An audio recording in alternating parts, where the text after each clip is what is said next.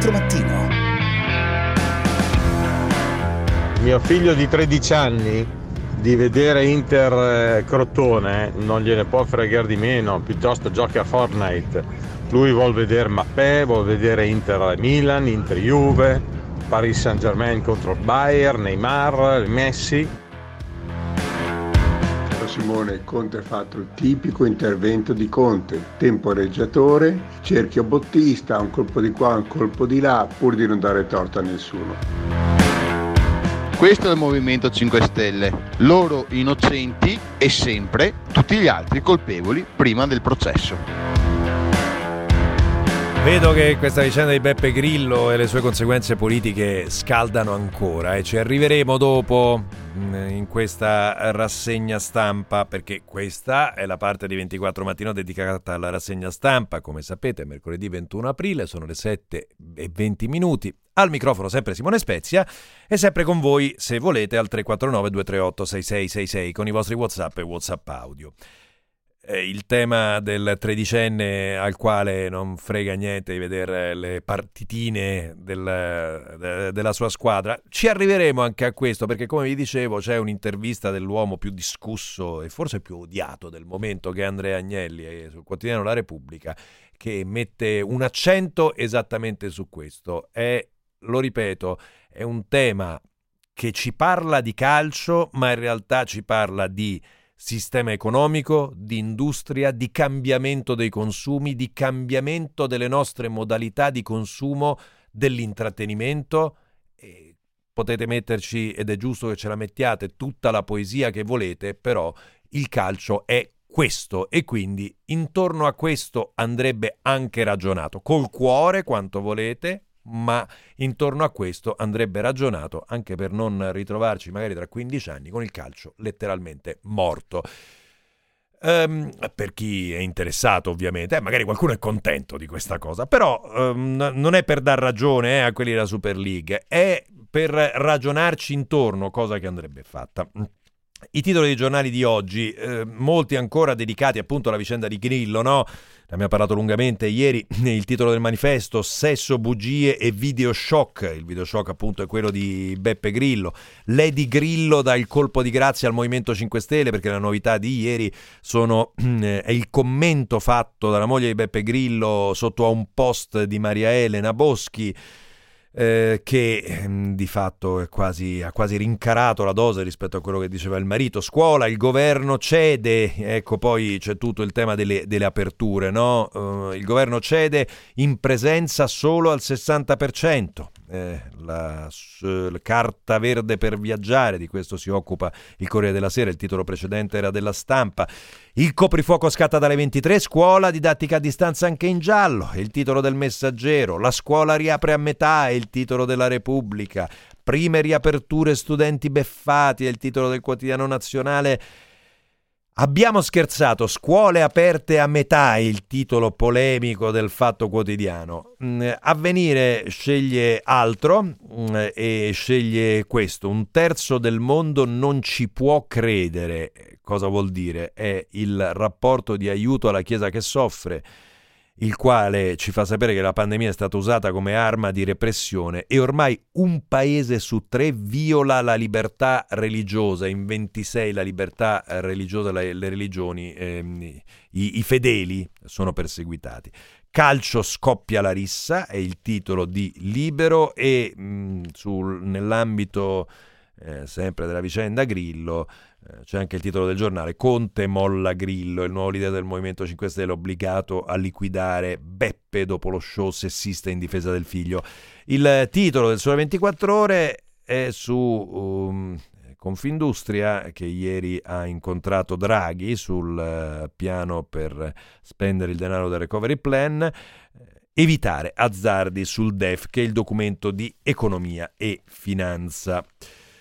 La Gazzetta dello Sport, visto che siamo sul tema della Superlega, super flop è il titolo, lasciano l'Inter e le sei inglesi, è fallito il piano. Arriveremo, arriveremo anche a questo. Però dato che abbiamo chiuso mh, mm, il, mh, mm, alle 6.45 parlando di questa storia del eh, dipendente pubblico eh, che per 15 anni all'ospedale di Catanzaro non si era presentato al lavoro ricevendo regolarmente lo stipendio, i contributi e tutto il resto. Ripeto, una storia eh, che, non, non, non, riusciamo più nemmeno a commentare, siamo a pagina 25 della Repubblica se volete la, eh, la, la descrizione un po' più approfondita di questa vicenda. Era impiegato al centro emergenza incendi, minacciò chi lo aveva richiamato, dopo due procedimenti è stato licenziato, ma la realtà è che c'è voluto l'intervento della procura e di un'inchiesta penale per far scoprire definitivamente la vicenda e alla fine per intervenire. Una storia, una storia che lascia veramente a bocca aperta. Però a proposito di dipendenti pubblici, eh, fatemi andare su Libero a pagina 27 che a pagina 27 che però è la cronaca di Milano eh, che forse però meriterebbe uno spazio nazionale perché è il vecchio difetto il vecchio difetto delle amministrazioni comunali di distribuire premi di produzione a pioggia. In questo caso a Milano. Se ricordate, andiamo un po' di par condicio, eh. del caso di Roma abbiamo raccontato molte volte, andiamo invece a quello che è successo quest'anno. Scrive Matteo Legnani, non sarebbe stato un bel gesto, come si dice, ma un gesto giusto in un anno come il 2020 funestato dalla pandemia se il comune avesse cancellato i cosiddetti premi di produzione, cioè i bonus per i suoi dipendenti. Sarebbe stato giusto, considerato che per tutto il 2020, almeno stando al bilancio di previsione 2021, invece le tasse alle migliaia di attività che sono state costrette a chiudere per lunghi periodi o a lavorare a singhiozzo non, st- non sono state né eliminate né riviste al ribasso. Dunque, il 2020 vedrà i premi di produzione per lavoratori e dirigenti del comune di Milano. La gran parte al 100%, cioè il 100% del premio di produzione. Con alcune chicche. Si nota che l'obiettivo delle prestazioni non è mai il 100% ma varia mediamente tra il 50 e 60 e l'80%. Qual è la sostanza? Tu basta che se l'obiettivo è fissato al 55% di, del raggiungimento, eccetera, eccetera, tu ti becchi comunque il 100% del premio di produzione. No, non, da, da, da, quello, da quello non scappi. Ci sono casi paradossali, scrive Legnani. I lavori della M4 procedono a rilento e l'intera linea non aprirà prima del 2024. Fa niente. Il target relativo alla percentuale di avanzamento dei lavori sul totale a finire era stato fissato al 50% e col 62,9% di quel che si doveva fare il bonus arriverà completo. L'obiettivo delle ciclabili erano 35 km in segnaletica, struttura e indirizzamento e a prescindere da come siano stati fatti, sono stati fatti 37 km e mezzo, quindi premio al 100%.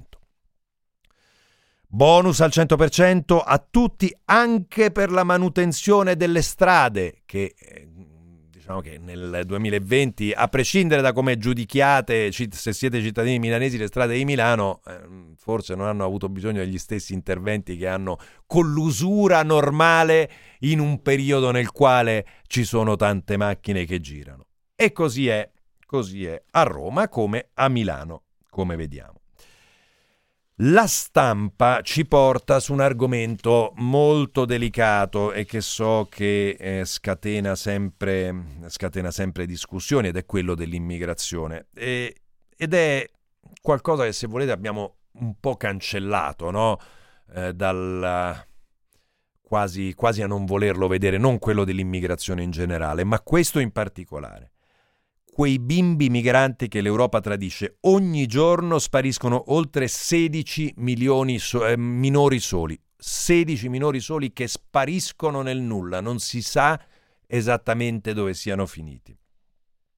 Cecilia Ferrara sulla stampa, pagina 14, racconta delle storie, una al di là del, conf- del confine, eh, confine francese, eh, un eh, ragazzo oh, che sta scrivendo un romanzo, tra l'altro, un orfano dell'immigrazione, parla italiano bene, con una freddezza quasi inquietante, racconta di essere partito dalla Guinea a 15 anni, quando ha scoperto che era stato adottato. È partito, eh, ha cambiato tre centri per minori in nove mesi, è riuscito a passare oltre Alpe al secondo tentativo, unico neo è che la polizia francese gli avrebbe rubato le scarpe. Ahmed invece a Ventimiglia, mangia al centro della Croce Rossa vicino alla stazione, a 16 anni, viene dalla Costa d'Avorio. Lui invece ancora da questa parte del confine. Dice mi hanno fermato in treno, non hanno creduto che ero minorenne, mi hanno tenuto una notte in un container insieme ad altri, senza letti e senza sedie, e la mattina dopo mi hanno consegnato alla polizia italiana. Si era fatto il viaggio nel deserto, nel retro di un camion fino alla Libia, aveva lavorato sette mesi senza essere pagato prima di riuscire a prendere una barca per l'Italia, a 16 anni, e vuole passare appunto il confine francese. Sono scomparsi dal 2018 al 2020 18.000 minori stranieri non accompagnati dai centri di accoglienza europei e appunto alcuni hanno passato il, canf- il confine, altri non si sa dove siano andati.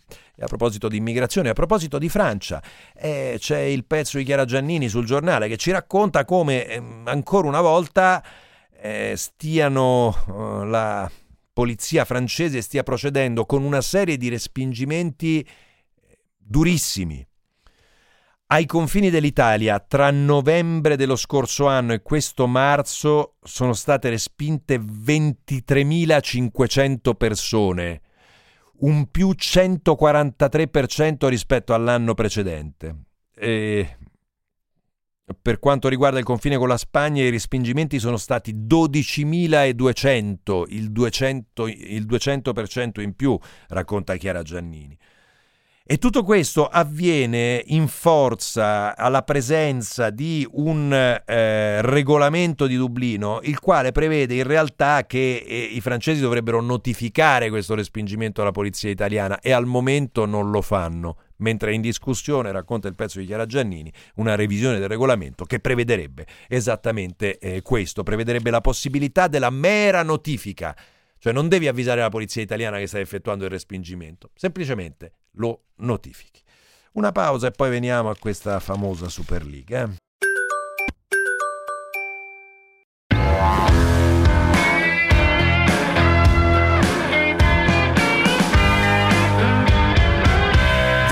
mattino parte pubblica non funziona, i trasporti, le scuole, niente, non è stato fatto nulla. Il privato sì, il privato si è attrezzato, palestre, ristoranti, tutti quanti sono attrezzati e sono stati fatti chiudere. La colpa è del sistema pubblico e poi non lamentiamoci se in Calabria qualcuno per 15 anni eh, non, va, non va a lavorare e viene stipendiato scandaloso nel mondo della scuola è che veramente nessuno abbia fatto niente, né scuola né trasporti. Siamo come eravamo un anno fa e tutti, tutti sono ancora al loro posto. L'unica che non c'è è l'Azzolina. Io, quello lì che per 15 anni ha tolto lo stipendio e il posto di lavoro ad altre persone, lo metterei in galera. 15 anni gli toglierei il posto di lavoro e la, la restituzione dei soldi da parte della famiglia. È tanto semplice. Oh, è probabile che alla fine un po' di galera se la faccia, eh, anche per, per, l'estorsione, oltre che per la truffa ai danni dello Stato. Adesso arriveremo anche alla scuola, eh, perché eh, questo è un tema che fanno notare molti cari ascoltatori e eh, care ascoltatrici, il fatto che eh, non si sia fatto, si sia fatto molto poco da quando le scuole sono state chiuse. Eh, però vi voglio portare molto rapidamente sulla eh, storia della Superlega che stanotte è sostanzialmente saltata, almeno nella formula inizialmente consegnata. Le due interviste opposte le trovate, se volete, una sul Corriere della Sera e quella d'Urbano Cairo che parla di un attentato al calcio italiano. Eh, dice che non ha mai creduto che il, loro, che il progetto potesse resistere. Eh, e dall'altra parte, visto che ieri in realtà a questa versione abbiamo dato molto spazio con eh, i commenti sul Corriere della Sera, sulla Repubblica, sulla Gazzetta dello Sport eh, che erano tutti allineati su questo fronte, secondo me oggi invece vale la, vale la pena guardare un po' dall'altra parte. E devo dire che dal punto di vista strettamente aziendale la versione di Andrea Agnelli, pur eh, so che è l'uomo più odiato in questo momento, è una versione che è abbastanza solida nel complesso. Dice questo intervistato dal direttore di Repubblica Maurizio Molinari a pagina 14 a pagina 15. Perché ritiene che la Superlega andrà incontro alle preferenze dei più giovani? Gli chiede Molinari. I più giovani vogliono vedere i grandi eventi e sono meno, meno, legati agli elementi di campanilismo che hanno segnato le generazioni precedenti, compresa la mia. Un terzo dei tifosi mondiali segue due club che spesso sono tra i fondatori della Super League. Il 10% segue i grandi giocatori e non i club. Due terzi seguono il calcio più per il timore di perdere qualcosa che non per altro. Il dato più allarmante è che il 40% di coloro che hanno fra 16 e 24 anni non ha interesse nel mondo del calcio. Andare a creare una competizione che simuli ciò che fanno sulle piattaforme digitali, come FIFA, FIFA inteso il videogioco, significa andargli incontro e fronteggiare la competizione di Fortnite o Call of Duty, che sono i veri centri di, att- di attenzione dei ragazzi di oggi, che spenderanno domani. È un discorso oh, ripeto, mi pare solido, però eh, ovviamente aperto su questo alla discussione. E dice anche alla domanda ai Molinari, il problema è che queste regole impediranno ad una squadra minore in Lituania o in Italia di sfidare un grande club. Il duello fra Davide e Golia non ci sarà più e lo sport ne uscirà indebolito. Allora partiamo dai dati, dice Agnelli. Nei quarti di Champions abbiamo tutte le squadre che dovevano essere lì. Germania ba- in Germania il Bayern ha vinto 8 campionati di fila. In Francia c'è un'egemonia, in Spagna un duopolio, in Italia negli ultimi 100 anni di storia 80 campionati sono stati vinti da Juventus, Milan e Inter. Dunque l'ambizione delle piccole è legittima, ma dall'altra parte abbiamo una statistica lunga un secolo, posto ovviamente che questo progetto non sarebbe alternativo al campionato, ma alternativo alla Champions League. Eh, e poi dall'altra parte, a testimonianza appunto di un progetto di... di un progetto che può essere interessante, ma è stato comunicato in maniera, ne abbiamo parlato mal, eh, prima, malissimo, è stato comunicato malissimo, e quasi la UEFA e la FIFA ne escono santificate. E allora Tony Damascelli sul giornale ci porta sulla UEFA e sul suo presidente Alexander Seferin e anche sulle mosse della UEFA. Dice L'UEFA ha continuato a giocare con la salute dei calciatori, imponendo in piena pandemia le partite di Champions e di Europa League oltre a quelle della Nation League ha ribadito il favore al mondiale in Qatar, uno dei temi che era costato caro al predecessore del, dell'attuale presidente, Michel Platini. Proseguo, la UEFA, depositaria dell'etica, è quella che fece giocare Juventus-Liverpool tra i morti dell'Aisel. L'UEFA è quella che l'11 settembre se ne fregò della tragedia confermando il calendario serale delle partite. L'UEFA è la stessa che ha spostato a Budapest alcuni incontri di Coppa dopo i casi di Covid in Germania, ribadendo che prima di tutto i denari, poi eventualmente la salute. L'UEFA è quella che ha cambiato il format del torneo per aumentare voti elettorali e incassi, è quella che ha abolito la Coppa delle Coppe e ora ha creato la Conference League. E dunque, dice, da, da che pulpito no? viene la predica per il calcio, eh, il calcio di una volta. La scuola, ci siamo dunque. Molti pezzi esattamente su questo tema. Il tema è ma com'è possibile che non siamo ancora pronti? È un anno e passa e non ci siamo ancora organizzati?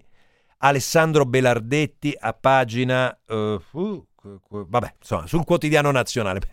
ho, perso, ho perso la parte nella quale c'è la pagina. Comunque, Tamponi rapidi a tappeto e con frequenza regolare, orari scaglionati, didattica al pomeriggio, potenziamento del trasporto pubblico ed entrata in scena di quello privato, classi pollaio sfoltite, divisori in plexiglass sugli autobus, lezioni in edifici come cinema, teatri, caserme, parrocchie, tensostrutture, assunzione di professori, diffusione delle tecnologie nelle famiglie per la DAD. Un menù ricco quello che il governo aveva promesso l'anno scorso mettendo sul piatto 700 milioni di euro per bus, treno e metro. Il governo ha rispettato gli impegni presi, aveva detto la ministra dei trasporti De Micheli lunedì 10 agosto 2020, mentre il ministro per gli affari regionali Boccia assicurava con ottimismo che tra un mese il trasporto pubblico locale tornerà alla fase pre-Covid pur essendo il virus ancora in circolo mi, mi, fermo, mi fermo, mi fermo che è meglio. E vado al commento di Chiara Saraceno che è un po' sulla stessa linea su Repubblica a pagina 7 che dice questo, mm, si sofferma esattamente sugli stessi temi e dice dei ragazzi li abbiamo tenuti in casa, peraltro senza un apprezzabile impatto di contenimento del virus e ci siamo scordati di ciò che andava fatto per consentire che tornassero in sicurezza per loro e per noi e che andrà comunque fatto perché a settembre non ci si ritrovi di nuovo allo stesso punto. Aggiunge questo, si faccia in modo che la didattica in presenza non si riduca a verifiche a raffica e a corse a finire il programma, che gli insegnanti si prendano il tempo per ascoltare i loro studenti, per riflettere con loro sull'esperienza di questi mesi, magari anche per fare con loro attività che sono venute meno in questo lungo anno, laboratori, lavori di gruppo, visite a un museo, incontri con artisti o con persone che possono aiutare la comunicazione e l'autoriflessione. Non sarà tempo perso, al contrario eh, scrive eh, a pagina 7 della Repubblica Chiara Saraceno. Mm, poi vaccini, eh, un, po di, un po' di politica, ma dopo il traffico.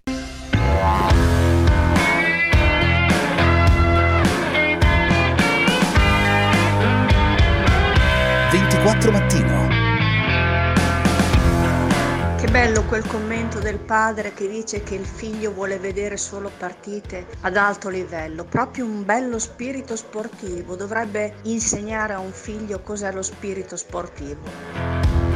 Ma cara signora, ma che ne sa lei di cosa insegna il padre? Magari il figlio fa il rugbista e quando guarda il calcio guarda solamente quello. mi sembra, no, in tutta sincerità, eh, cioè eh, è ormai, rendiamocene conto, lo sport in tv, lo sport in tv è tendenzialmente intrattenimento. Va bene, lo è sempre stato, è anche cuore, ovviamente, tutto quello che volete, ma è intrattenimento. E dunque, in parte come intrattenimento, in parte come industria dell'intrattenimento andrà trattato. Ragioniamo anche intorno a questo, no? non solo dal punto di vista emozionale, ma anche da un punto di vista sostanziale che, poi ne va della sostenibilità di questo stesso spettacolo che noi tutti amiamo, non tutti, alcuni, gran parte, però che noi tutti amiamo. Allora, il generale figliuolo interviene bello tosto e richiama ancora una volta le regioni a vaccinare le persone giuste, quelli che vanno vaccinati e dà dei target settimanali alle regioni perché li rispettino. Il racconto preciso lo trovate a pagina 8 del quotidiano La Repubblica, eh, pardon, del, del, Corriere della Sera con Fabio Savelli, mentre Rita Querzè intervista il presidente di Conad, Francesco Pugliese, il quale, eh, però stiamo attenti, dottor Pugliese, cioè, no? le cassiere rischiano più degli avvocati, bisogna proteggerle. Così ricominciamo con il giro delle categorie. No, in realtà Pugliese in questa intervista dice molto chiaramente che vanno vaccinati prima gli anziani, però, però poi tocca anche questo tema. Molti di voi che fanno questo mestiere, molte di voi che fanno questo mestiere ci hanno mandato messaggi e scritto a proposito di questo. Intanto Repubblica invece a pagina 11 ci mh, mm, eh, racconta de, di come sono andate le cose dal punto di vista di chi non doveva essere vaccinato prioritariamente ed è stato invece vaccinato, con eh, i numeri dei saltafila più caregiver che over 80, ci racconta il quotidiano La Repubblica. Il sorpasso in Sicilia, ma anomalie ci sono in tutta Italia. Considerate che in Campania rimangano ancora 80.000 soggetti. Eh, cosa è successo? Che il generale Figliuolo ha detto alle regioni: adesso questi dati, queste persone vaccinate che voi classificate come altro, mi dite cosa sono, perché io devo capire chi avete vaccinato. E le regioni hanno tirato fuori questi dati. Dunque, in Campania rimangono ancora 80.000 soggetti che sfuggono alla classificazione, più del doppio rispetto alle altre regioni, cioè 80.000 persone in altro che non si sa esattamente, esattamente chi siano. E poi complessivamente, complessivamente sono 832.000 gli altro che beh, chissà cosa sono rientrano in una grande categoria che è quella degli operatori sanitari, solamente che l'Istat ci dice che sono un milione, eh, mentre invece ne sono stati vaccinati 1.830.000 e quindi questi 832.000 avanzano e non si sa esattamente chi siano. Finti volontari di protezione civile, dipendenti delle agenzie regionali, finti collaboratori di studi medici, in alcuni casi anche politici, insomma donne e uomini che di prioritario non avevano nulla. Prosegue il lavoro sul eh, piano nazionale per eh, la spesa dei, dei, denari del recovery, mm, del recovery Plan e il Sole 24 Ore dedica a pagina 3 una pagina appunto, dedica a pagina 3 con Nicoletta Picchio alla, e anche l'apertura del quotidiano all'incontro di ieri con Mario Draghi di Confindustria.